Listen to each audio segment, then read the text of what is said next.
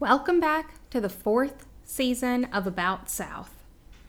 It is incredible that we have been with you now for four years, bringing you this podcast, and we have enjoyed every minute of it. Some of you may have heard through our social media accounts or just because you know some of us that this is, in fact, going to be our farewell season. Not because we love you any less, um, but as you might guess, podcasts do take a lot of time and mm, not a lot of money, but more money than you would think. And so, in addition to the fact that indeed it costs money out of our pockets to keep the feed up and the website and all of those things and the travel costs, which are all fine. We manage those. We enjoy bringing this content. But it's really a lot of it boils down to time.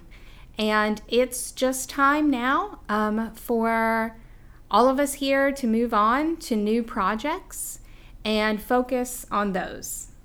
We just want to start by sending you a huge thank you for listening, for telling your friends and family to listen, to reaching out to us to tell us what you think about the episodes and the content, and for all of you who agreed to be on the show. Eh, we're just amazed at the generosity. Lindsay Baker has had to already move on for good reason. She is starting a MFA program this fall, and so she's no longer with us. But another wonderful scholar and friend of the show, Jessica Parker, is going to join us for some guest production this season, as well as help maintain our website. So we'd like to send Lindsay a big thank you and farewell, and send Jessica, um, please let's give her a big hello. Now, even though this is the last season, let's not get discouraged. It's going to be a great season. We have 16 wonderful episodes lined up. And we're also going to try to bring just a little bit of extra material to the website that we can't fit into the regular shows. Maybe not every week, but um, some weeks we'll have some extra audio clips that you can check out at aboutsouthpodcast.com. And truthfully, uh, this is probably going to be our most political season yet. As you might have noticed, there's a lot going on. And there's just no way that we feel like we cannot address that. And because we have never had advertisers, because we are only affiliated with ourselves, we're going to put it all out there. And we hope that you enjoy thinking about these difficult topics with us. Now, that doesn't mean, I mean, we're still going to laugh. And as some of you have pointed out, yes, my sound engineering is not skilled enough to keep the levels when all of us laugh at the same time all the time. But, uh, you know, I know how to do a lot of things. That's one I'm still working on. Maybe after four years, I should have been better, but uh, I haven't. So there you go. We're bringing you the first of several episodes that I recorded while I was on the other side of the Atlantic in northern England and in Denmark. And today we are so happy to have Gavan Lennon with us on the show. He is from Ireland, but he lives and works in the south of England. But he was generous enough to make his way to the north of England in Newcastle. And if you're not sure about these distinctions, we're going to talk about this a lot this episode to sit down and talk to us about my complete disorientation with UK and Irish regionalism and what is it like to talk and think about the South of the United States in the UK and Ireland? We also talk about the UK's current national embarrassment, Brexit, and how that fits into some of the conservative discourse that we see resonating across the US. So, without further ado, for the last first time, I'm Gina Caison, and this is about South.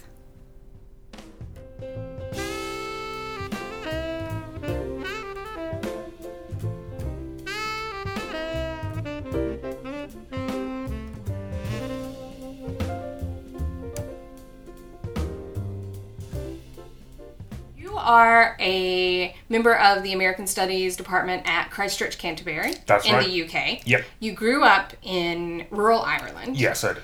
And you came to be interested in the US South as part of your American Studies focus. So just tell us a little bit about your work. And then I think the obvious question for not all of our listeners, but some of them would be how does someone who grows up in Ireland become Yeah. interested in Southern studies?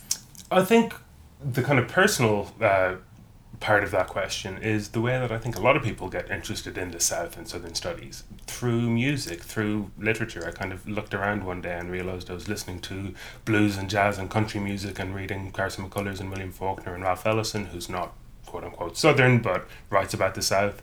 And then, then it seemed like a fairly natural step to self-identify as a southernist uh, kind of intellectually and academically but really it's when i started my phd so i did my um, undergraduate and masters in university college dublin moved to nottingham for the phd and that's where i really started thinking of myself as doing southern studies and my phd which is going to be my first book which is coming out next july or june Oh, hopefully. congratulations. Thank you very much. Uh, is about small towns. And what I think interested me in American literature generally is that the US is really good at telling stories about itself. You know, we're the land of the free and the home of the brave. You can be everything you want to be here, equality, all those lovely things, often masking some very not nice counter narratives. So American writers get really, really good at questioning those narratives, at developing novels and poetry and plays that so, oh you that's what you're telling about yourself. Great well let's have a look at this instead. And then when you look at the US South I feel like all those narratives are still there but compounded by a whole different set of narratives about the lost cause about racial integrity in quotation marks about um, strict differences between different types of people. And again as uh, I said I grew up in a small town in rural Ireland, just south of the border between the Republic of Ireland and Northern Ireland. And so when I hear this story about how small towns are such great places to be, they're nice and comfortable, everybody knows you, you can find your way, you don't get lost, it was really intuitive to me that, you know, that's not always a good thing. You know, everybody knows you. It's impossible to kind of lose yourself to to escape. And so the kind of coercive elements of the small town in the US and in US literature, but especially in segregated and racially designed small towns in the US South, kind of made sense to me in a way that I wanted to do some more work with. I, I completely hear what you're saying that growing up in a small rural town and then seeing this analog in the US, it makes you think about is there some kind of commonality here Yeah. or some shared sense of identity? I do want to ask you about this. I was planning for my trip to Newcastle and I saw this, let me pull it up.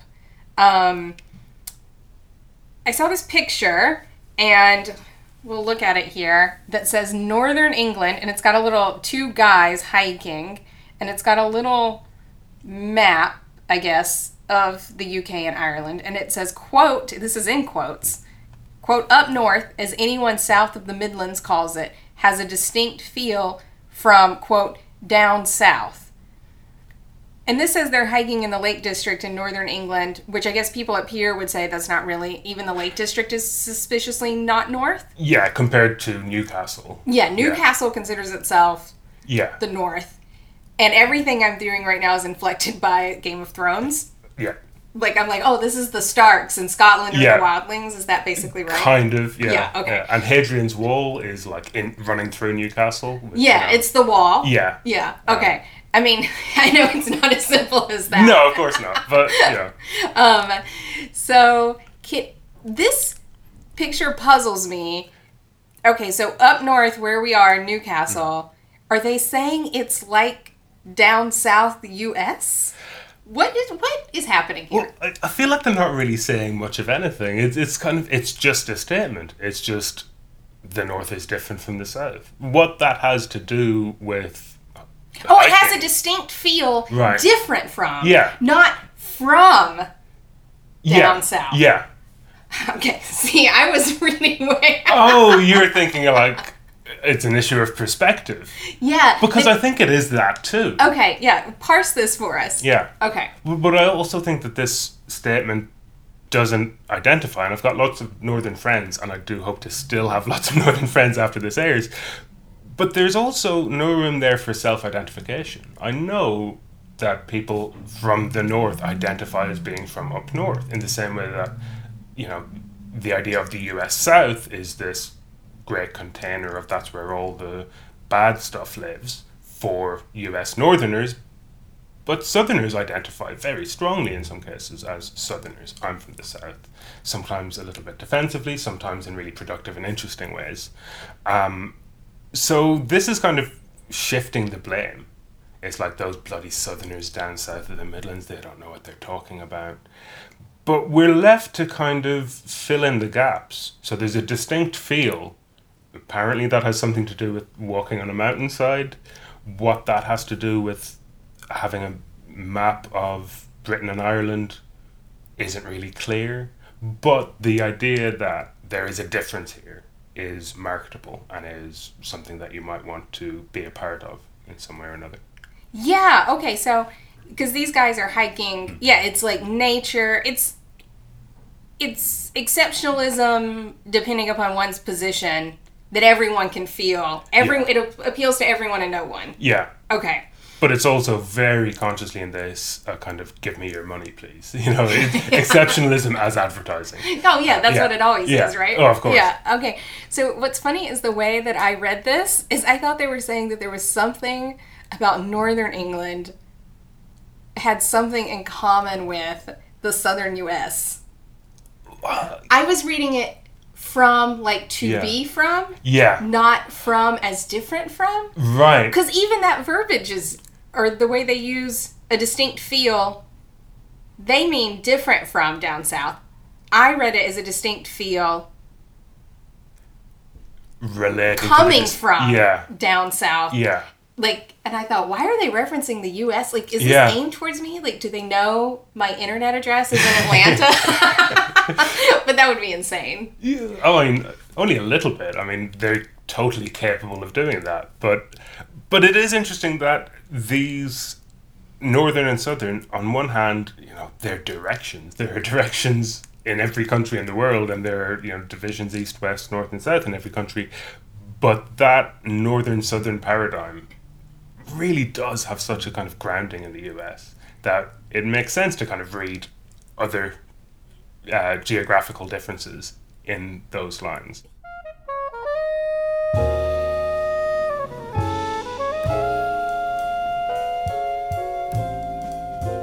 So you have these students in your class. I think that it, not my academic self, but maybe myself 20 years ago Okay. um, when I was an undergrad. I guess I wouldn't have ever thought that people in the UK or Ireland had thought about the US South at all.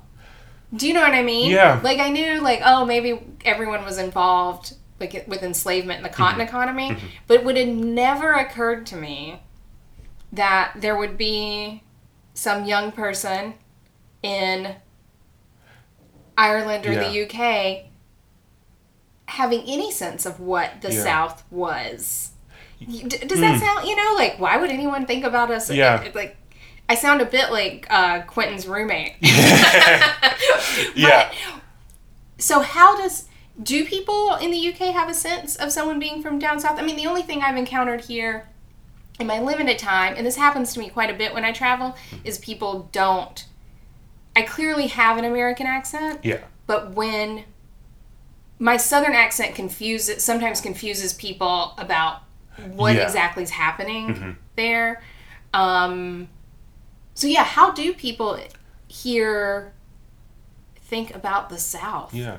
I think there are kind of at least two different things going on there. One is kind of inheriting the Southern exceptionalism whole scale. There is the sense that the South is where all the nasty bits live. That's, you know, monoculturally conservative, white racist, intellectually stulted, uh, um, all the problems of America are Southern, and it can be easy to be sneering with that. But the other side is that when people in the UK and Ireland are kind of consuming and taking in American culture, and obviously American culture is really pervasive in film and music and literature, the distinction kind of comes later. It's all American first, and this is where we get back to um, the issue of music. You know, people are listening to Britney Spears or Elvis or uh, Lead Belly or whatever, or REM even, and taking it in as American music. And in doing that, then getting the kind of differences between the North and the South, getting what it means to be Southern as opposed to be to being um, Northern, and kind of the identification with that. But there's also, I think, kind of in contrast to the sneering side, which is there everywhere. Um, there's a very strong sense of solidarity or there can be in the best of ways. There can be an understanding that yes the US South has all of these negative things all of these this history of violence and, and repression but it also has such a vibrant and productive history of resistance of um, cultural production. So again I was walking around Newcastle yesterday and uh, saw a plaque uh, for where Frederick Douglass spent some time while he was buying his freedom. Uh, one of my favourite pieces of public art in the world is a mural in Belfast uh, depicting Frederick Douglass and other African American leaders with this kind of sense of solidarity with anti colonial movements in Ireland. So, and of course, uh, I know Brian Ward is going to be talking about Martin Luther King in Newcastle. There's a very strong civil rights. Um, history uh, in this part of the world as well. And so there's a kind of very useful, productive, and helpful um, import from the US South that can happen here.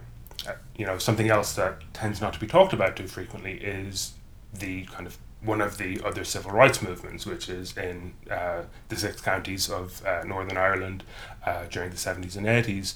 Um, kind of guaranteeing rights for all citizens um, of the island and of Northern Ireland. Um, and that is very self consciously being influenced by the civil rights movement of the South and the rest of the US. I was at Warkworth Castle, which yeah. is that ruined medieval castle, yeah. and you know, I was talking to someone back home last night, and he said, "Oh, like a lot of castles," and I'm like, "God, they're everywhere." and I said, "But I think they're everywhere because, you know, uh, the Normans and whatever British identity is coalescing yeah. around that time. They're very anxious about the Scottish, so because these yeah. aren't just houses; they're military yeah. forts. And the Romans as well. Even, yeah, and the Romans, right? Everyone's like, there's this huge presence mm-hmm. here, mm-hmm. like ostentatious presence, because they're worried about quote unquote Scottish invaders. Yeah.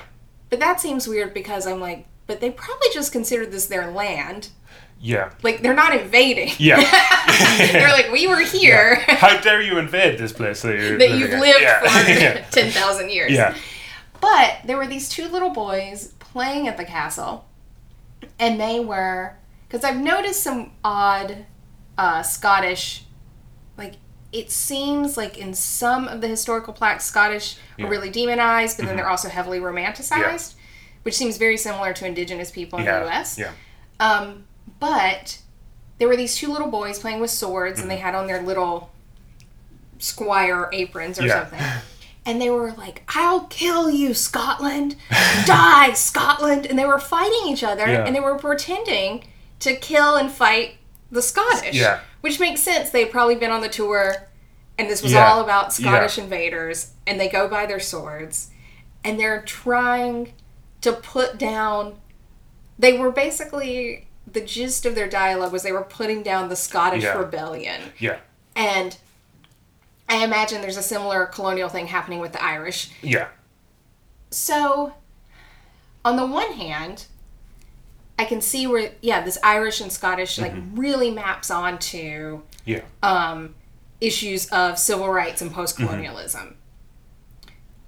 The flip side is there's also, as you're well aware, this identification of white people in the U.S. Yes. South that they are quote unquote Scotch Irish, yeah. and maybe we can talk about the problems of that term. Yes, we certainly can. There are more than a few. and Um, but this sense that somehow people, white people in the U.S. South, are either identified that they're defended from this like pure Anglo-Saxonism, Yeah. or they're descended from this kind of rebellious Scottish slash Irish, Yeah. which doesn't make sense. Uh, totally. Yeah. I would even say and or. And or. There seems to be a kind of having your cake and eating it too. I'm both Okay, this yes. kind of, you know, uh, it's very much I'm oppressed and I'm noble. Yeah, and I mean that's what whiteness is. I mean, whiteness is a very real thing that uh, it can be very violent and that influences all sorts of lives. But it's also a fantasy. It's also a you know you get to decide which superpowers you have because it's a story you completely make up by yourself. Um, and so to get back to the kind of uh, Scottish, you're the Scottish bad guys, I'm the English good guys stuff. I'm Yeah. reminded, and this is by no means my area of specialism, but reading Old English uh, literature at university, there would be kind of descriptions of battles, and it would be, you know, 300 English people, 300 Angles died, and some Welsh. And, uh, you know, and there is a very clear kind of linguistic representation of people, people being English, well, Proto English, Danish, whatever, uh, and then some other kind of category, which kind of aren't people, are Welches, or Scottishes, or Irishes. Um, and so you have that kind of baked in and it just kind of propagates itself then. And then there's uh, you know a tour that kind of builds on it or there's a film on netflix that kind of reiterates that kind of thing. The one of my very many problems with kind of Scotch Irish or Ulster Scots um, identity in the US and the US South especially is exactly that kind of pick and mix. I'm going to choose bits of what works. So there's with Scots Irish or Ulster Scots, there is a sense of Irishness is the kind of whiteness I want to be. It's rebellious and strong and somehow kind of naturally of the earth. Uh, but I don't want to be the yucky Catholic kind of Irish. I want to distance myself from that because that just seems a bit gross. So I'm going to be Protestant Irish. So I can still have that kind of noble English, uh, historical kind of presence, but don't have to contend with any of the kind of messiness.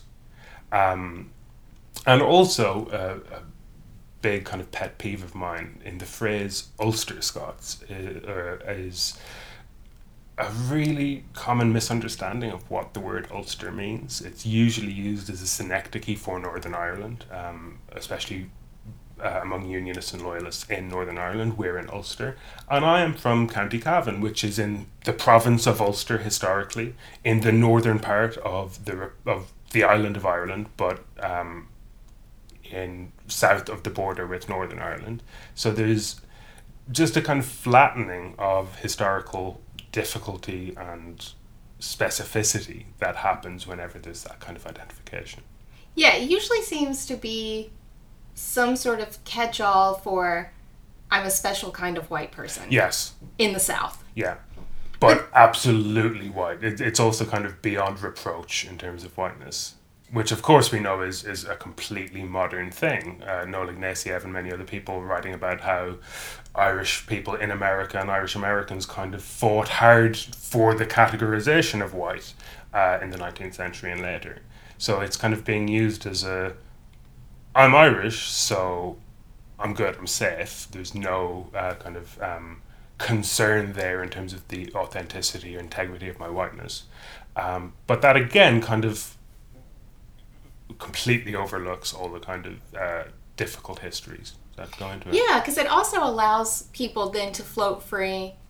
It's a bit it's a bit of Mel Gibson. Yeah. So it's like I I can be completely non-specific Mm-hmm. about provenance Yeah. of Scotland or Ireland or some vague Or Scotland, Ireland, England, bits of France, Yeah. whatever it is I need. like yeah. melded together. Um, but I can watch Braveheart Yeah. And like as a white person in the South identify with this noble sense of rebellion, which is not what's happening in the US Civil War. Yeah. Then I can watch Mel Gibson in Mm-hmm. The Patriot Yeah. and also feel this noble sense of like rebellion against the national Yeah. government or again Yeah. it being England. And then So you can watch Mel Gibson on a dash cam and somehow do the mental acrobatics that that's not the kind of fantasy you're interested in. Exactly. Yeah. It's really, I mean, we're just kind of hammering out one of Don Pease's arguments, but Yeah. I think that he gets it a little bit wrong. Yeah, I Um, think he does too. Yeah.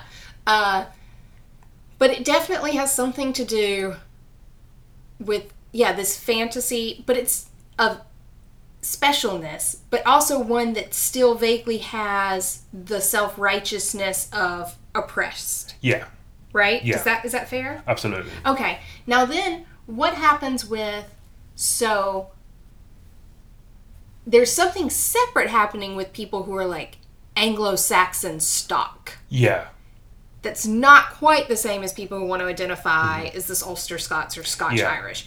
What's happening there I think your I think that kind of leads to again the kind of big house syndrome, the idea that uh, of a kind of carte blanche to be superior and to uh, take over the land from indigenous people, to uh, enslave people. That there's a kind of perhaps putting too strong a point on it, but that there's uh, again that sense of nobility um, that is tempered by the kind of rebelliousness. Um, but again, it's just waving a huge flag saying white, white, white. You know, it, it's still again kind of um, uh, being beyond reproach in terms of racial identity.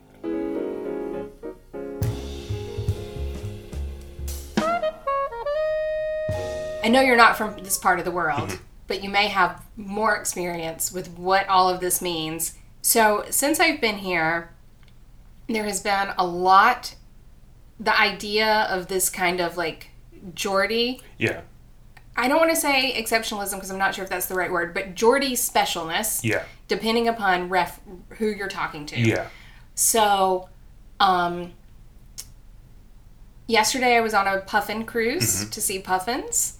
Obviously, saw them. It was amazing. And when I first got there, it was just me and two other gentlemen. One guy um, had a very thick Geordie accent. Yeah. I mean, I really had to pay attention.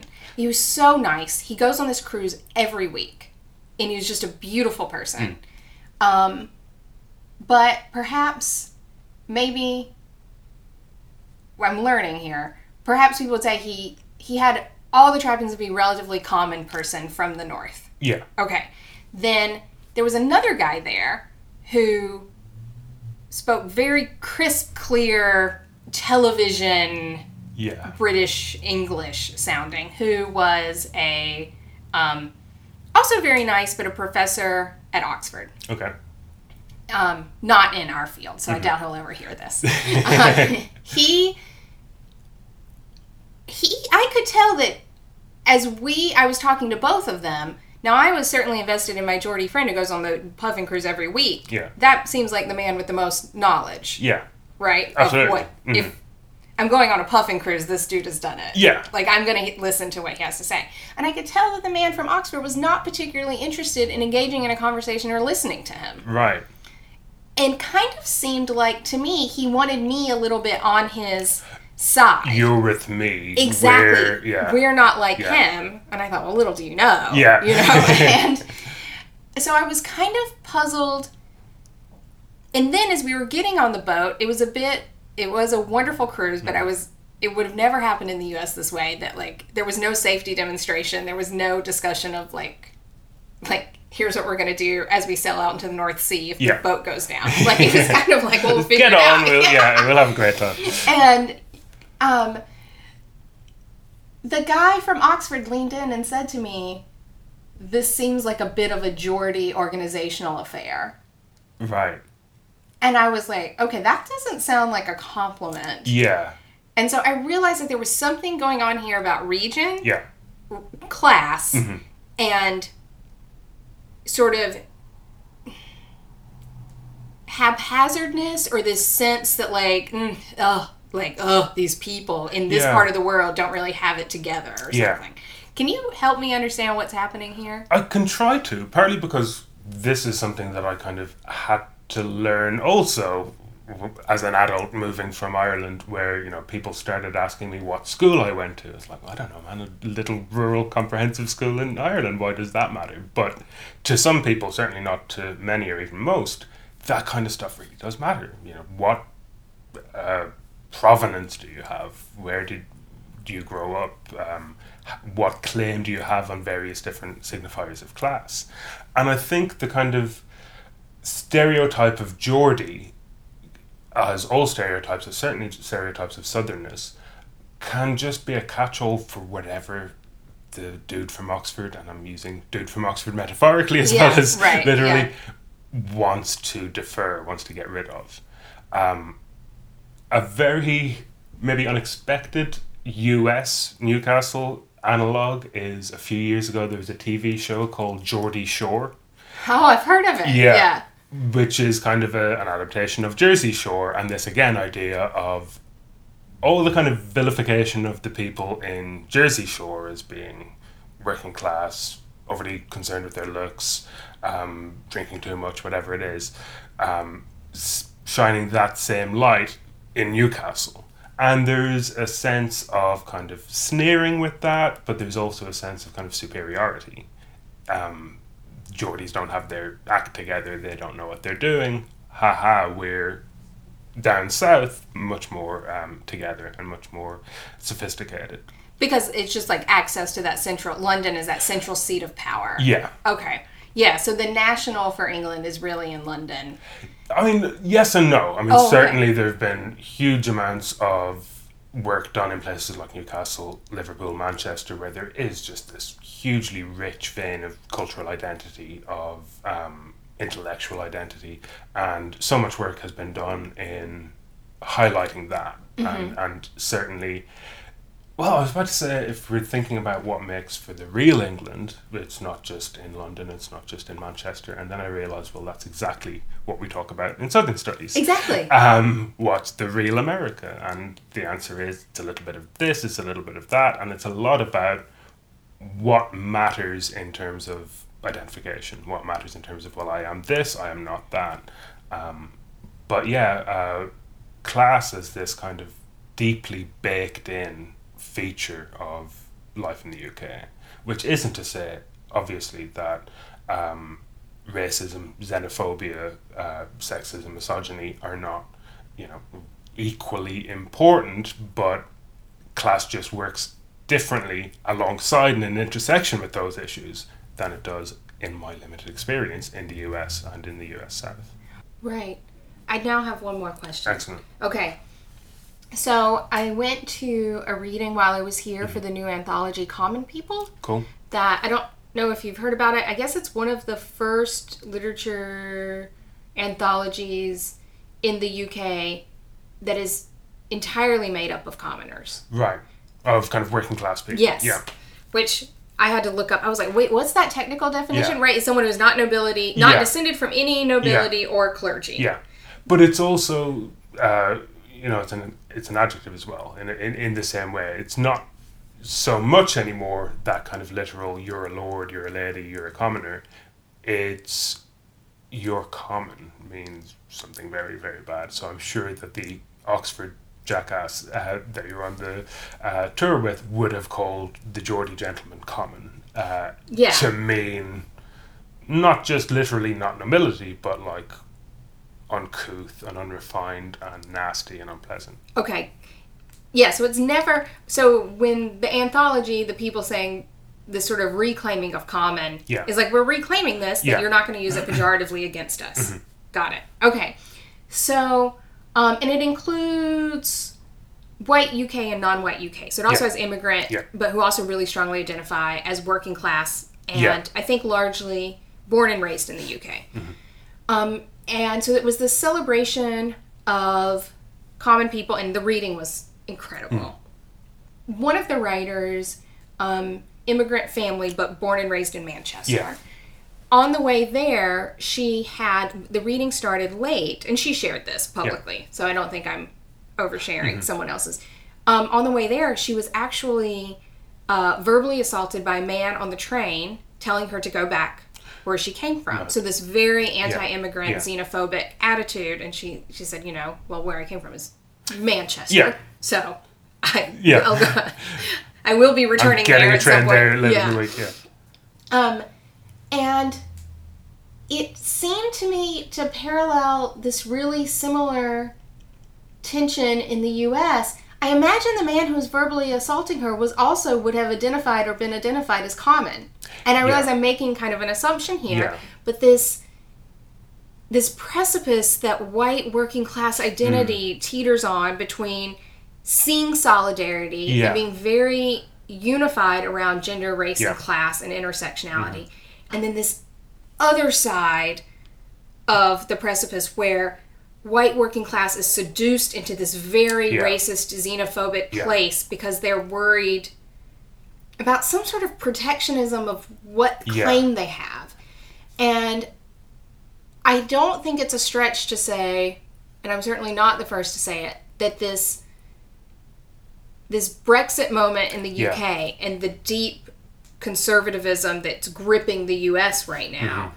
seem to be born of a similar tension. Yeah. How do you see that in the UK when you think about these ideas of race and Mm-hmm. Absolutely. I think born of a similar tension and expressed in the same kinds of violent, verbally or otherwise ways against people who phenomenologically are, are quote unquote different. Um, and so, uh, as well as common people, which I'm going to check out, there's a great collection of essays called The Good Immigrant, which came out in the UK in This was uh, genealogically attached to that. So yeah. the Good Immigrant came out, Yeah. and then this group they sort of said, "Oh, you know, we've never done this either." Yeah. Okay. Um, well, it's a great book, and what's really good about that is it came out in the UK, and then there's an American equivalent that came out la- last year, I think, uh, The Good Immigrant US, which is again, again about different types of migrant in the US, white and non-white, um, but absolutely kind of lies about racial purity are at the center. And something else that we haven't really talked about, where I live in the south of England, um, which has a whole bunch of really lovely people and very good people and all the rest of it, but is also uh, kind of Brexit heartland. So the members of the European Parliament elections are coming up, and in my constituency in the southeast, there is one of the guys running for it is this piece of human toilet paper, who's one of the architects um, of Brexit.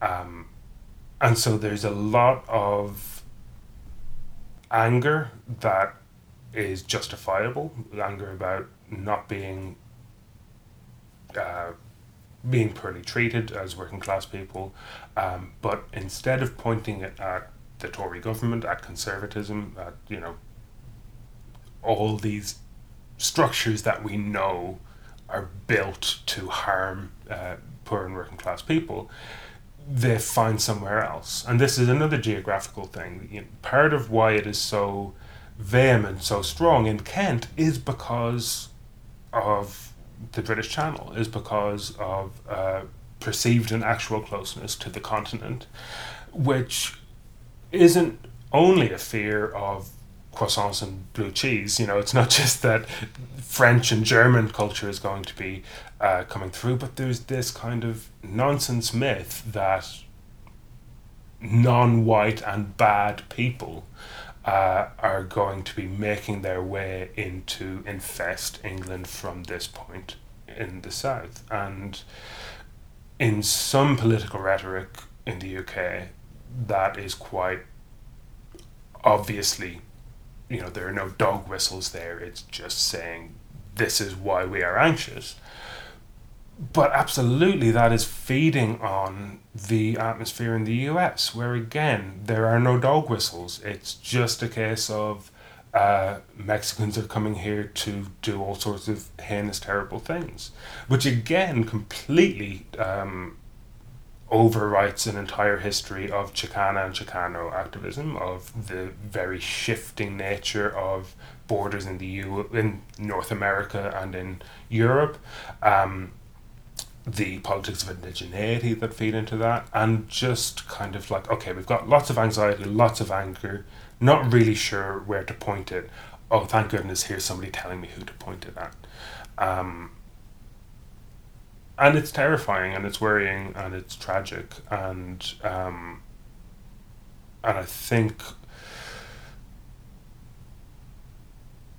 it's one of very many ways that this kind of deeply embedded class structure in the UK is just continuing to kind of hurt people and, and to cause really bad scenarios.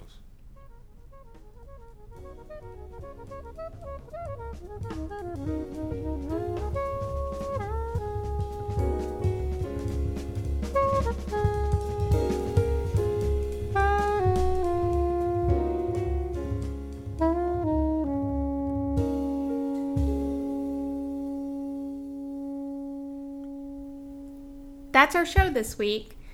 Welcome back to the fourth season. Do not despair. Just because this is our farewell season does not mean that we're not bringing you 16 packed episodes.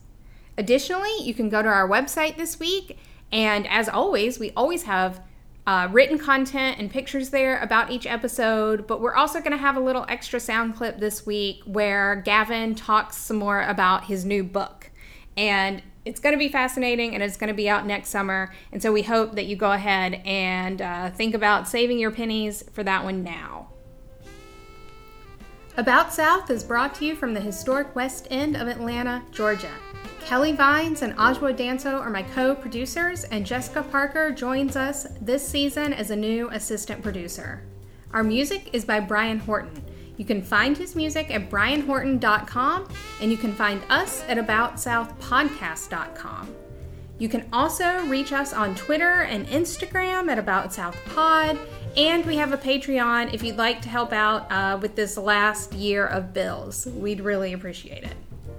We'll be back next week talking to Brian Ward, also in Newcastle, about Dr. Martin Luther King Jr.'s 1967 visit to the city and how it fits into the abolitionist history of Northern England and how that's been traditionally connected to the U.S. South. We'll see you then.